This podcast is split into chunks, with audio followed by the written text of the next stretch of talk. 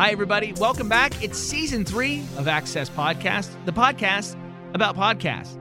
If you're a, a, brand new listener and this is your first time, well, welcome. I'm Matty Staudt. 11 years ago, I left the number one morning show in San Francisco to jump into podcasting and join the startup team at Stitcher. Currently, I work as vice president of podcast programming for iHeartRadio. But here's the thing I just love podcasts. I love listening to podcasts. I love talking about podcasts podcast, podcast, podcast. If I had a dollar for every time I said podcast during the day, I would be so effing rich, you have no idea. But anyway, my job is to help you find new shows and also get to know some of the hosts that you already love, including this week's host, who I'm really excited about. She's the author of seven critically acclaimed books and a former editor and columnist with Yahoo, Current TV, and the New York Daily News. Her work has also appeared in the Wall Street Journal, New York Times, New York Magazine, Glamour, Elle, Time, Marie Claire, The Daily Beast. If it's a good publication, Jo Piazza has been in it. And I highly recommend you read anything that she's written. She's such a good writer. She's also a great podcaster. Her show is called Committed. Let's check out a clip and then let's talk to Jo. Few things bring a couple closer than fighting off a starving grizzly bear. But by the time the bear came along, Pat and Caroline were used to confronting danger and discomfort together. Their love for the outdoors and for adventure has shaped their entire relationship. It's defined them. They've trekked thousands of miles over the most rugged terrain on Earth, testing their bodies, their minds, and each other. Jo Piazza, thanks for coming on Access Podcast. I think you are in Philadelphia right now, correct? I am indeed. We just moved here. I've just fled the Bay Area as well. I, I moved to LA. Oh, uh, congratulations. I don't want to slag on it, but I I'm every time I go back, I'm grateful that i am not living there anymore. It really has changed a lot from the 15 years when I moved there. My husband moved there 20 years ago, and it's a completely different city. It really is. Somebody tweeted you and, and made a comment that it was like a downgrade to move to Philadelphia, and your comment back was, "Yeah, no, I'm not uh, stepping over needles and poop anymore." Yep, yep, exactly, exactly. and I found I found affordable, wonderful childcare in like an hour. Podcasting is definitely a world that a lot of journalists are thriving in. And you coming from print journalism into podcasting, what was the first thing that made you go, you know, I want to get into this and do this? One is that I think the internet has ruined good journalism in a lot of ways. Uh, we are living, we're living in an age where some of the best journalism ever is happening. But we're also living in an age of content spam bullshit, um, where it's harder and harder to discover real and authentic and great storytelling. Uh, and I was having a really hard time with a lot of the crap that was just being produced by every single, even even legitimate news websites in the world. And podcasting felt like a real opportunity to do good storytelling again. And I tell people this all the time when I'm interviewing people or when I'm trying to convince other journalists to do podcasts. This is the most fun I've had in journalism in 10 years. I mean, really, since social media took hold and ruined good journalism. So I think podcasting is absolutely the best medium to be telling great stories right now. You know, kind of a, a recurring theme when I talk to guests is that I'm a personal believer that podcasting is part of a movement to make people smarter. And also, you know, when we look at stats at like 45% of people 12 to 24 listen to podcasts, that kind of lets me think, well, maybe we aren't raising a group of uh, illiterate, Instagram hungry kids that they're actually caring about stories and they want to hear good storytelling. I think we are. I really think we are. It's it, that's actually interesting that you say that because we were just living in Tahoe for six months in between San Francisco and Philadelphia. We had this like Tahoe breather, and we had this wonderful babysitter who was 19, and she doesn't do social media, and none of her friends do social media. They're not on Instagram. They're not on Facebook. They even refuse to Venmo because there's a social component to it. Wow. But they're I know, and which means they're all awesome. And yes they're also avid podcast listeners. So that and I had these long conversations with her about this and I it gave me so much hope for the next generation that I think that they're genuinely hungry for real and authentic connection and good storytelling. And I think another part of that is also when you look at the hosts of podcasts, they look different than the host of traditional media. We see a lot more women, we see a lot more people of color.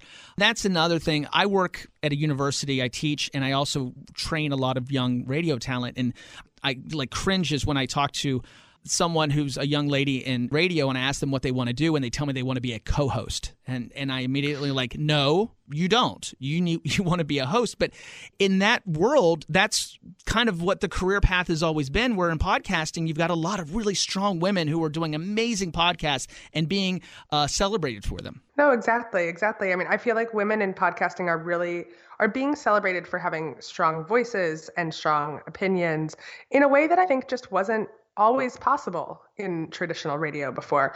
I just listened to this episode of Longest Shortest Time where they interviewed Terry Gross of oh. Fresh Air about her decision not to have kids. And she had a lot of reasons for it, but one was that she did not see women hosting their own shows in radio who could juggle a family and the amount of work it took, not just to create a great radio show, but to be a woman creating a great radio show. And I think that that's changing a lot. I mean, I have, I'm working on two podcasts right now. I've got a toddler and another one on the way, and thinking about developing a third one. And I think that podcasting is welcoming all genders, it's welcoming all colors, and it's welcoming people who may be in a different part of their career but still want to create great content. I've got to find that and read that. As someone who doesn't have children but has been happily married for 13 years and, you know, met my wife, she was a fan of my radio show and sent me an email and, you know, we're just best friends, very much in love. The one thing that I find is that people have no problem asking me why we don't have children and they do it all the time. But it's it, she doesn't get that question as much. It can be a kind of a taboo thing for for some people and for other people they have no problem at all saying, "Hey, why don't you have kids? You should have kids." that's that's it's really funny that you bring that up because ever since I got married, I've been asked when are you having kids, wow. and then when I had one, all I got asked was when are you having another one. wow. Get on it. Well, you're doing it, so maybe they'll quit asking, or you think they'll no, be they're asking... gonna, they're totally going to ask me if I'm having a third, and I'm going to be like, no, my husband's getting snipped. Uh, uh, wow. You know, I think it's it's changed a lot. I just made a decision not to have children. You know, I find it more when I talk to like my neighbors who are not from the United States. They tend to ask us a lot. They have no problems like almost like wagging their finger at my wife for not having children and, you know, but it's definitely a, a life choice that's becoming more accepted at least. I think it is, but also people um, who aren't from the United States have no problem saying anything to you. Yeah. like my my friends who aren't from the United States have no problem saying, "Why did you get so fat?" Oh my gosh, that's not nice. it's not nice, and it's it, the answer is because I eat a lot of cheese. Yeah, uh, I like cheese too. Hey, keto, I'm on that. You can do the cheese; it's great.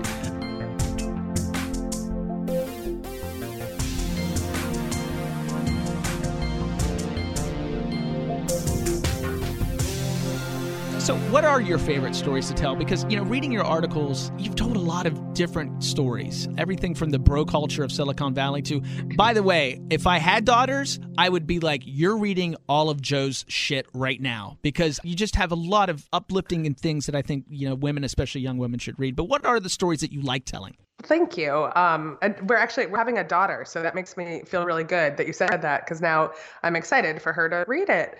On Good Morning America, they were introducing one of my books, Fitness Junkie, once, and they called me a feminist adjacent writer. Uh, and I kind of liked that. I mean, I've thought of a lot of the things that I write as feminist, but kind of feminism in like applied feminism, feminism in action. So writing about how being a woman affects me and affects other women, but through real everyday circumstances. And I like to tell the stories that aren't being told and the stories that are a little difficult to tell, but through the lens of a human experience. So how how is an actual person experiencing this as opposed to just a great snappy headline? And that goes back to what I was saying before about how I think the internet has ruined a lot of journalism because the internet really only cares about great snappy headlines and clickbaity tweets. Yeah, and I think to kind of morph into to your podcast, committed. Where do you find them? Good stories that people need to hear, but definitely not going to see a quick clickbait headline on you know a Republican marrying a Democrat unless it's some horrible you know version of that. Right, of course, of course. I mean, unless like one of them beheads the other one. yeah. Um, well, so with committed, it came out of when I got married. I got engaged at 34, which isn't geriatric, but it's not young either. And both my husband and I had lived a life before we got married. And we had no idea how to be married or join our lives together. And people tell you that marriage is hard, but they don't tell you why exactly. And I'd also been a celebrity journalist for a little while, which is both the best and worst job in the entire world. And when you're a celebrity journalist, you cover weddings and you cover divorces, but you never cover the in between. You never cover the mundanities or the messy parts of an actual day to day marriage. So we traveled around the world because I was a travel journalist for Yahoo when we got married. Um, so God bless them and their deep pockets, uh, and interviewed people about what it means to be married. And those stories turned into a book called How to Be Married. And that book then got optioned as a podcast where we explore different couple stories of how do you do this? What are the messy parts of your marriage that you don't Instagram, um, that you don't hashtag hashtag date night? Uh, and I know that I slag off on social media a lot. I slag off on social media almost as much as I slag off on San Francisco. But I do it because I think it is a problem. On social media, everyone's relationship looks perfect and we're held we're held to a standard that's not true or real. And on committed, we want to talk about what real commitment looks like. So in the beginning, we were we were tracking down couples. I would hear stories, I would ask people for interesting stories, and now uh, we had 29 episodes for season one and, you know, a couple million downloads, I think. And now people are coming to us. We we get dozens of emails a day with people saying, listen to my story. And those are actually better than the ones that have been written about in the press before because they're real people. They're real people who aren't media trained, who are really open and honest. And those have been some of my favorite episodes. It's one of the things I teach my students is that one of their assignments is they have to go find somebody they interact with in their daily life but don't know very well and wouldn't think have a good story and to get a good story out of them because everybody's got great stories and I think that's one of the things that's great about podcasting and when I talk to people, you know, people listen to podcasts, they don't really want to hear a celebrity tell the same story that they've told on Entertainment Tonight 50 times. They'd much rather hear uh, somebody real that they've never met who's got a really cool, interesting story that is educational and entertaining. A hundred percent. I mean, that's the first thing that I tell younger people who want to be journalists too. I'm like, everyone has a story and everyone wants to tell that story. It's just figuring out what it is. One of the best packages that the Wall Street Journal ever let me do was on the people behind Fashion Week because I'd covered the glitzy, fancy part of Fashion Week for years. Um, and then I was like, I want to do a story on the guys who roll out the carpet that the models walk down, or the guys who have to spray tan a model's body before they can walk down the runway and the, or the guys putting up the tents. That that year there happened to be a ton of snow during New York Fashion Week, and so they had to call in all of these unionized construction workers to get the snow off the tents to get them up. And I did a story about those guys, and those were the best Fashion Week stories I've ever done. And I've interviewed every cool designer in New York City, and they weren't nearly as good as those people. Absolutely. You kind of inspired me. I was just thinking thinking back to something you said a little bit earlier about, you know, how people live the Facebook them. You know, nobody lives the Facebook life or the Instagram life. That's that's the best version that they can come up with. I'm recovered and I do speeches uh, for groups once in a while. And one of the things I tell people is that you have to understand that everybody has got a lot of issues and it's okay to admit them because you're not seeing any of that because you're only seeing the Instagram and the Facebook you. But how interesting is it to think about maybe a social media or even maybe it is just through podcasting of having people be the real them somewhere because they're just not, we're just kind of raising a whole society right now that is, you know, the whole thing is based on look how good I look and how good I'm doing instead of, you know, I'm had a bad day. I don't look good today. Yeah, exactly. Exactly. And that's what scares me about it because life isn't perfect. Life isn't messy. And I think the unhappiest people are probably the people that are posting the most on social media and that are, that are looking the most at social media. I mean, I've really tempered my social media use. I'm completely off Facebook, um, except for the occasional odd work post. Most of my Instagram is either baby stuff because it's easier than texting my mother 50 pictures a day, or um, I mean, and she really likes it too. Like she really just gets a kick out of liking those pictures of my toddler. Or they're things for work. It's my books, or this is my podcast. This is what I'm doing. And I also do try to be honest. And like I had a bad day. The baby woke up at 4:30 and puked, and I kind of don't like my husband very much today. And I'll like him again this afternoon. But for right now, I kind of want to punch him in the face. And I just I think we do need to be more authentic and honest because if we're not, what kind of little people are we raising? You know, not to just speak to a bigger social ill, but one of the number one p- reasons people don't get help when they're depressed or they have addiction, you know, have other things that if they just reached out for help, they could, you know, get it. They don't because of that, because they feel like, well, everybody else has got their shit together. It's just something I'm broken. It's my fault, you know, and everybody's going to think less of me if they find out. Totally. And it's amazing. When I was pregnant last time, I had really bad depression and anxiety while I was pregnant. So it, it wasn't even postpartum. It was just like partum depression and feeling like shit all the time. Uh, and I wrote an essay about it. And then I wrote another essay about feeling the same way after I finished breastfeeding. And I've written, you know, God, thousands of articles in my life, right? For for everywhere, for you know, outlets from the Wall Street Journal to Marie Claire to Glamour, everything. And those articles are the ones I get emails about on like on a weekly basis. A woman who's going through that who says, you know, I just look at these images of perfect, happy, pregnant women and mothers all the time.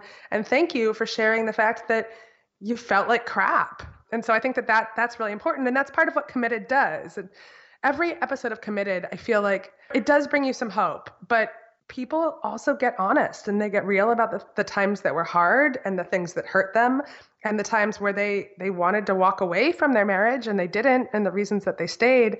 And we just need more of that in the world. You're right. Martha quinn who is one of our uh, radio talent and somebody I, i'm friends with. And she had did a podcast one day and she talked about postpartum depression. And she made a statement of it was that I, I didn't want to kill myself but i just some days i just didn't want to live and as somebody who had suffered and gone through, you know, years of depression, it was the first time that I understood what postpartum depression was because I was like, yes, I know that feeling exactly. I used to have that feeling all the time back when I was really suffering.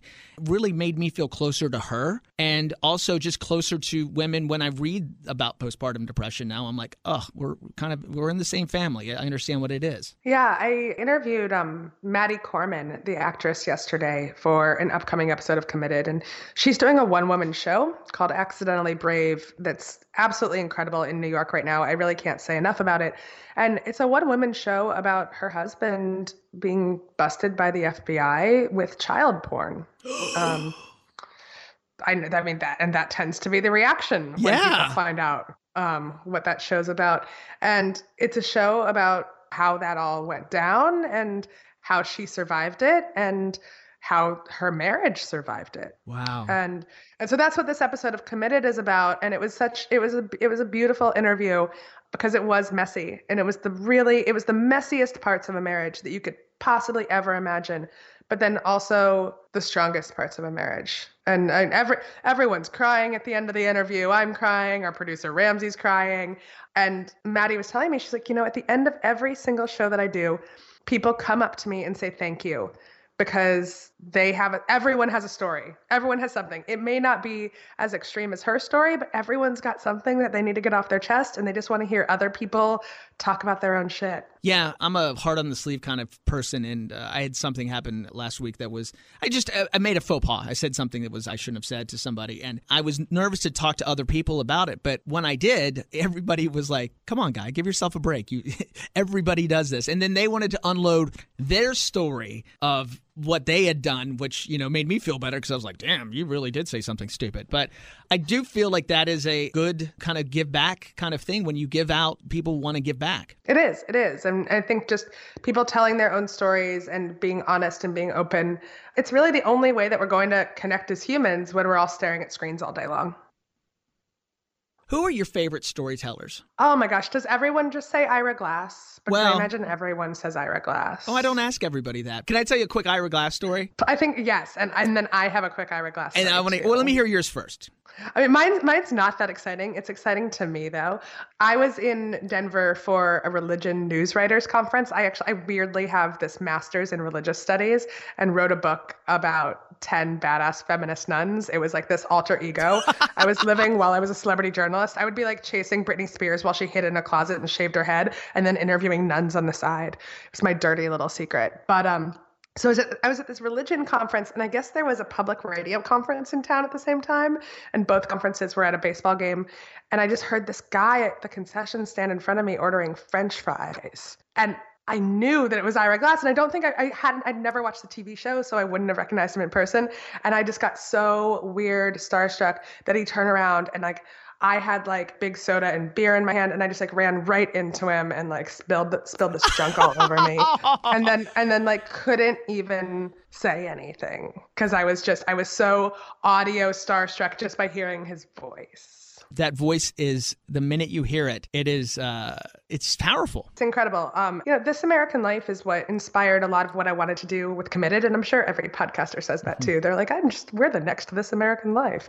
But I didn't want to do a straight up interview show. I wanted to create a kind of a, a beautiful narrative storytelling podcast around the idea of commitment and marriage and was really inspired by by this American life. See, I feel like I'm just saying all the all the ones that everyone's like me too. Like David Sedaris is has been one of my favorite writers and essayists for as long as I can remember. Sloane Crosley as well, who I actually have the honor of knowing in real life, has also been this huge storytelling inspiration to me. I have a dog named Mumbles, and he's named Mumbles because of a David Sedaris essay that was done on This American Life where his mother says the line, "We don't like mumbles, do we?" It's called Dogs. If anybody wants to go listen to it, uh, uh, and it's good. It's really good. It's one of my favorites, and, and I'm a, as a dog person, it, I love that one. My quick Ira Glass story is when we started Stitcher. You know, we were reaching out to content providers to try. You know, this was 11 years ago, and there wasn't that many podcasts out there, and I somehow got a phone call with Ira to try to explain to him what our app was and and why he needed and to be. back then, back then, it, that must have been a confusing conversation. I was confused. As well I mean, I was I just left a morning show on a radio station and was like in this new world and. And I'm talking to him and I'm trying to explain it and I'm just I'm turning into a babbling idiot because A, I'm nervous to talk to him and B, I can tell right away he's just not that interested. And then out of nowhere he just goes, It's hard starting a new business, isn't it? and I immediately just gushed and told him yes and like unloaded everything. And I'm like, that's why you're the best, man. yes. Yes, that reminds me of this time that I was interviewing Julie Andrews when I was a celebrity journalist. And I was like, I think I was just like 31 at the time and like kind of like miserable and single and living in New York. And I wasn't Carrie Bradshaw and that sucked. And um, like Julie Andrews like put her hand on my knee and was like, "How are you doing, dear?" And I was like, "I'm not okay." And she's like, "I believe that love is waiting for you right around the corner." Oh my God! Mary and I was Poppins. like, "Oh my gosh!" I'm like Maria slash yes. Mary Poppins, and it was so oh my gosh. I'm sure that you get tired of, of answering this question, but I, am always anxious to hear your most interesting celebrity encounter doing the job that you had. I'm sure you had many, but I guess I'm I'm looking more for the stuff like that. I love that story. No, and I love that story too. I mean, but my my answer like is the unpopular one. I mean, the truth is I was so bored in a lot of ways being a celebrity journalist um, because I was just so sick of the canned answers and canned responses. I started doing it because I graduated from Columbia J School and it was the recession and and people told me, "Oh, you're going to have to go out to the middle middle of the country and work a local news beat and go to like city count little town council meetings." And I wanted to stay in New York, and the only job that I could get was as a gossip column assistant at the New York Daily News. And I knew absolutely nothing about celebrities. So much so that I, I talked to Jay Z for like an hour one night and had no idea it was Jay Z. Um, I was just like, he was just this really smart guy. And we had this great conversation about politics. And my boss like almost fired me the next day. So I created flashcards to show me who the celebrities were. And it was more interesting back in 2003 when I started because social media didn't exist yet and because the internet internet news was just kind of starting. So celebrities were less guarded and still more interesting when you interviewed them. And then just came the age of the soundbite, and the interviews just got to be so damn boring because everyone said the same thing and everyone gave the same interview over and over again. The most interesting celebrities have always been, to me, true actors and, and actresses um, and people who don't seek that kind of celebrity tabloidy spotlight. Meryl Streep, obviously, like one of the best celebrity interviews I've ever done because she's a person who, I mean, Meryl Streep like does not give a fuck what you think about her, um, and and I loved that, and and that was absolutely incredible. I can't say enough terrible things about reality stars. I really can't. Um, I mean, I just it's hard to do an interview with someone that so desperately wants to be famous. Yeah. You know, part of my job is that I take pitches and I work with people course, on podcast yeah. ideas, and it's a lot of my job. And I have to like get over the fact that I have such a distaste for reality show folks that you know when they come in, it's like uh, you know, my first thought is, what do you have to say, and why do you think that you could do what I do? You know what I mean? And uh, you know, I'm right a lot of the time, but you know, sometimes I'm not. I'm completely off base and wrong, and and know, I have to be open minded. But there is something to be said for this culture of I'll do anything in my life to be on TV. Anything to be famous, and and I have been proven wrong a couple a couple of times. Um, I'm usually proven quite right, and you know, I was I was working in celebrity journalism during I wrote this book. My first book ever was called Celebrity Inc. How Famous People Make Money. And I keep telling myself that I'm going to write the sequel because everything that was happening 10 years ago when I wrote the book is just, you know, to the 10th degree now of madness. And the book the book's second chapter was on the rise of Paris Hilton and how Kim Kardashian was the Paris Hilton 2.0. She was her Apple to to Paris Hilton's Microsoft and just did everything better and smarter and to the 10th degree. And but that was the very beginning of Kim Kardashian's reign and I also I blame myself and my fellow celebrity editors for even letting it happen. A lot of it also had to do with the Writers Guild strike at the time. Yes, oh, like we could have a whole podcast talking well, about that. Now, and I'm thinking, and I'm thinking about it now with everything that's going on with the WGA now, and I'm like, oh my God, this first round, this first battle led to reality television. What's going to happen next? Yeah, well, I don't know how much further it could sink. So, yeah, I could talk. Oh, I, I think we'll have to do a second podcast where I, we can swap stories. I, I'm, I'm anxious to hear some more. I'm in LA a lot. Next time I'm in LA, we could just like go and eat like a lot of cheese together and swap stories. I would love that. I would love that. I want to be your friend so bad. well, now you've got me. Let's be friends.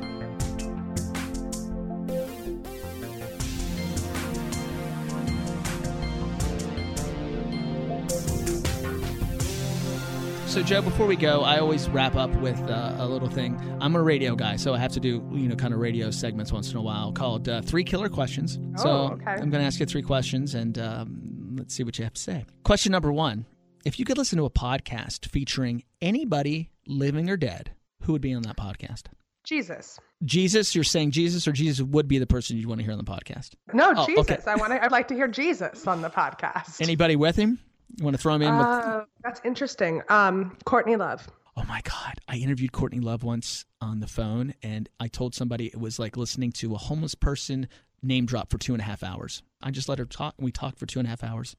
You're not the first person that I've talked to that's had that experience because I've had that experience too. Joanna Molloy was one of the like big names on on the column when I went to the Daily News and she she was a great listener and had developed this relationship with Courtney and and Courtney would call her and sometimes like I would have to take Courtney's calls and it was just it was like two and a half hours of the craziest rambles you've ever heard. Yeah. But it wasn't just us. I think it was like every journalist, like around the turn of the century, was getting these calls with Courtney Love. No, I got it, and I remember at the time she was telling. She started the phone call off by saying that she doesn't drink anymore, but she has one glass of wine, and then in two hours in it, you know, she told us that the one glass was a big gulp cup. Uh, and and let me say this off the bat: I love her. I love I love her. her. I love it. I was listening to Celebrity Skin on the car this morning. I love that. Oh my gosh, I that's one of my all-time favorite albums. I mean, I, I I love Hole. I love the way Jake Brennan did his Kurt and Courtney story on Disgraceland. So good. And he gives her the props I think that that she deserves. That everybody maligns her, but at the same time, if you had to deal with fucking Kurt Cobain all the time, I mean, he was a disaster to deal with. A disaster. And I mean, it's true. Like everyone turns Courtney into the demon. And I mean, he yeah, I mean, they were they were both terrible heroin addicts. But yeah, he was the one overdosing all the time. She's the one having to like poke the pin into his testicles to wake him up. I mean, yes. come on. Yes. Oh, uh, I have Jake coming on the podcast in a couple weeks, and I'm so oh, excited. He's fantastic. I really want to meet him. I love what he's doing with Disgraceland. Our new podcast is um, a storytelling podcast about fierce women that history's forgotten. Oh, that's called awesome. Fierce. And I, I just look at Disgraceland as such a model for that. So I'm he he's like my storytelling hero Oh. right now. Yeah, he's definitely one of mine. And I'll tell you, one of the cool things is, is as our company has morphed in from radio into podcasting, a lot of the radio hosts who have not, you know, some of them weren't into podcasting, and a lot of them, like Jake's been one of their first introductions into podcasting, and they love it, and now they're really into podcasting. And I'm like, he is a that's a good one to get introduced to podcasting too because he is so good. I know it's a, it's a really safe gateway drug. Yeah, exactly. Question number two you get to give a newlywed couple one piece of advice. Go on vacation without each other. it's the best advice I give to I give to new couples, and I heard it a bunch from couples, not American couples, because American couples are terribly codependent, but from couples around the world. It's spend time away from your spouse, having your own adventures because it makes you a more interesting person. It makes you more mysterious. It gives you things to talk about uh, and it makes you miss them. So take big and exciting vacations without your spouse. Nick and I actually went on separate baby moons before Charlie was born. I went to like this wine country spa with my best girlfriend and he went kayaking in the Channel Islands. Wow. Yeah, I was just thinking about that. My wife and I do do that. We do a lot of stuff apart, but we're very codependent though. We love each other.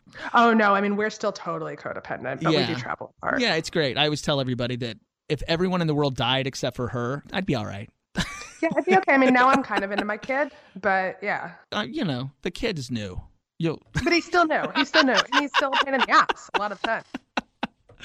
Uh, and then finally, I think you might have already told us, but what is the last podcast that you binged? It really was Disgraceland. Um, like I, ju- I just finished up that Kurt and uh, Courtney episode, which is why I was driving this morning listening to Celebrity Skin. Jo Piazza, thanks so much for coming on the podcast. You're delightful, and I can't wait to talk to you again. I know we're gonna eat so much cheese next time I'm in LA. I can't wait. Oh, and I'll take you to the cheesiest of the cheesy shops. Perfect.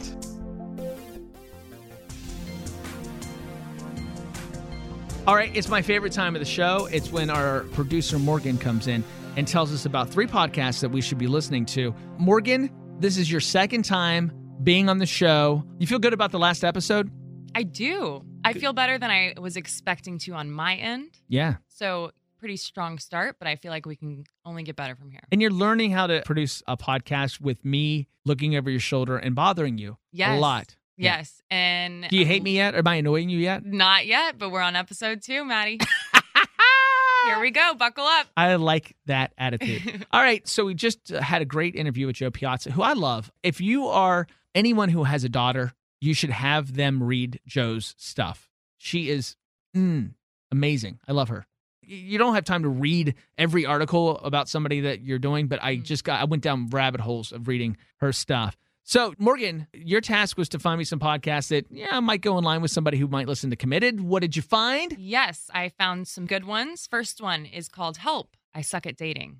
This is a popular one amongst some of my friends, and it's hosted by some people that were on The Bachelor, The Ugh. Bachelorette. I I don't get that show. I don't either. But there's a lot of podcasts being done by folks from The Bachelor, and people love Mhm. them. They Yeah. love them. So what is what is the hook? Why do people like this podcast? people like this one because who knows how to date better than people that were rejected on national television, right? So they were like, oh, if we all can't figure out how to date on our own, let's put our three minds together. And they feel like if there's three of them, they have a better chance at finding the secrets to relationship success. All right, let's listen to three people who are so beautiful they got on TV tell you how about dating. I don't know if it's just LA. I mean, I'd love to hear what you think, but I feel like every guy here is just like, you know, I could sleep with any any girl, and they just wait for girls to come up to them because they know they will. So the other thing is, if you're getting guys like that and you're looking for an actual high quality guy, he's not probably out, you know, at a bar. All right, that's that's a fine show. Not for me, but this is the point of doing this. You're telling me about shows that I might not listen to. And it's one of our shows, so I, I support them, but it's It not- is an iHeartRadio. I've been married for 13 years. So and I did a relationship show for I hosted one for 7 years. so you figured it out. You don't need. your straight male friend. Here's what I learned doing a relationship show for seven years on SiriusXM and as a podcast. You get the same five questions all the time. People ask you the same question all the time. I'm going to tell you right now. Here's how you answer anybody if you're hosting a relationship show. Mhm. Tell them, go to a mirror mm-hmm. and look at yourself and ask yourself that question. And then if you don't think you have the right answer, then, then you're wrong. I mean, you have the answer. You just want someone to validate it or to convince you that what you're thinking is is wrong. That's so true. And here's the thing: you're not going to listen to what I tell you anyway. You're going to go do what you want, and then you're going to come back next week and call me and go, "I just don't know. It happened again." so that one answer applies to every Everything. relationship question. go to a mirror, look into it, and ask yourself the question, and you will know the answer. There you go. I'm going to keep that in mind. in I just future. invalidated all relationship podcasts. So if you're lis- looking for other ones to listen to Yeah, to, let's find some more. yeah. Uh, the next one I have is called DTR. It is the official Tinder podcast. Oh yes, I this this one I believe was up for an iHeart Award this year. It was the winner of Oh, the iHeartRadio Podcast Award for Best Branded Podcast. I love branded podcasts. Yeah, because they're branded with Tinder. But it's hosted by Jane Marie, who is a writer. She's worked for like Cosmopolitan, a few other ones. And she goes into everything that's good and bad about dating, like what you should say when you respond to someone for the first time. Very millennial things. hmm I love that. Yeah, and like what's awkward about it, what's funny about it. She dives deep into the uncomfortable stuff. Are you on every- Tinder? I'm not. I haven't been on Tinder in a few years. so- Wow.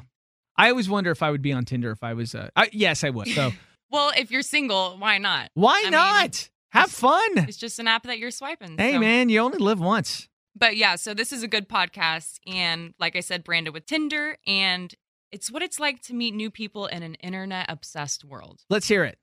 You've heard Julia this season forcing other daters to bare their souls.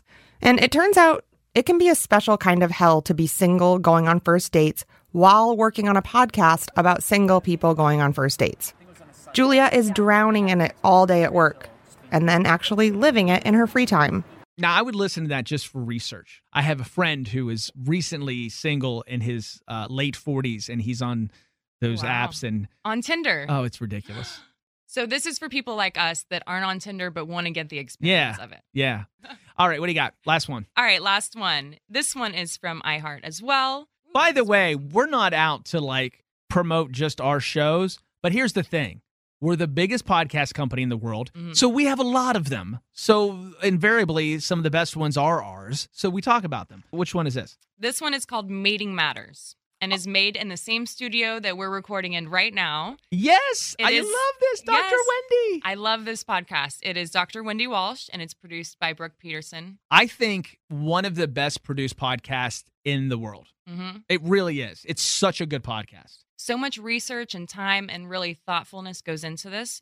And you can tell because if you listen to an episode, you're going to learn so much. And their whole goal is that you understand yourself better by diving deep into the biological, the psychological, and all this, all the underpinnings of love, attachment, and gender. Let's check it out. I believe that we've pretty much evolved to do most things in our life. And the reason why most human behaviors exist is to increase our reproductive odds. Some of our cultural systems were all designed to increase survival. Good good choices, Morgan. Good job. Week two in the books. I appreciate you coming in. Thanks. Boom. Thank you.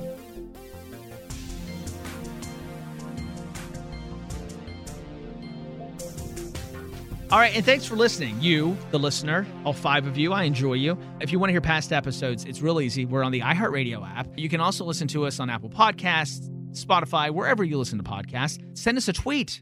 It's at Access Podcast One because we can't get at Access Podcast still. But tell us uh, what you want to hear, and you can follow me as well. I'm very entertaining on social media at Matty Staudt, M A T T Y S T A U D T. You can follow me on all of the socials, all of them, all of them. Show's produced by Morgan. Thank you, Morgan. Thank you. Music by Casey Franco, and special thanks to Robin Bertolucci and Oscar Ramirez, who hook us up with the studios here at KFI in beautiful, lovely Los Angeles. Will Pearson, thank you, and thanks to the Godfather of Podcasting, our president of iHeartRadio Podcast, Conal Byrne. Conal, you're the man. See you all next week. Thanks for listening.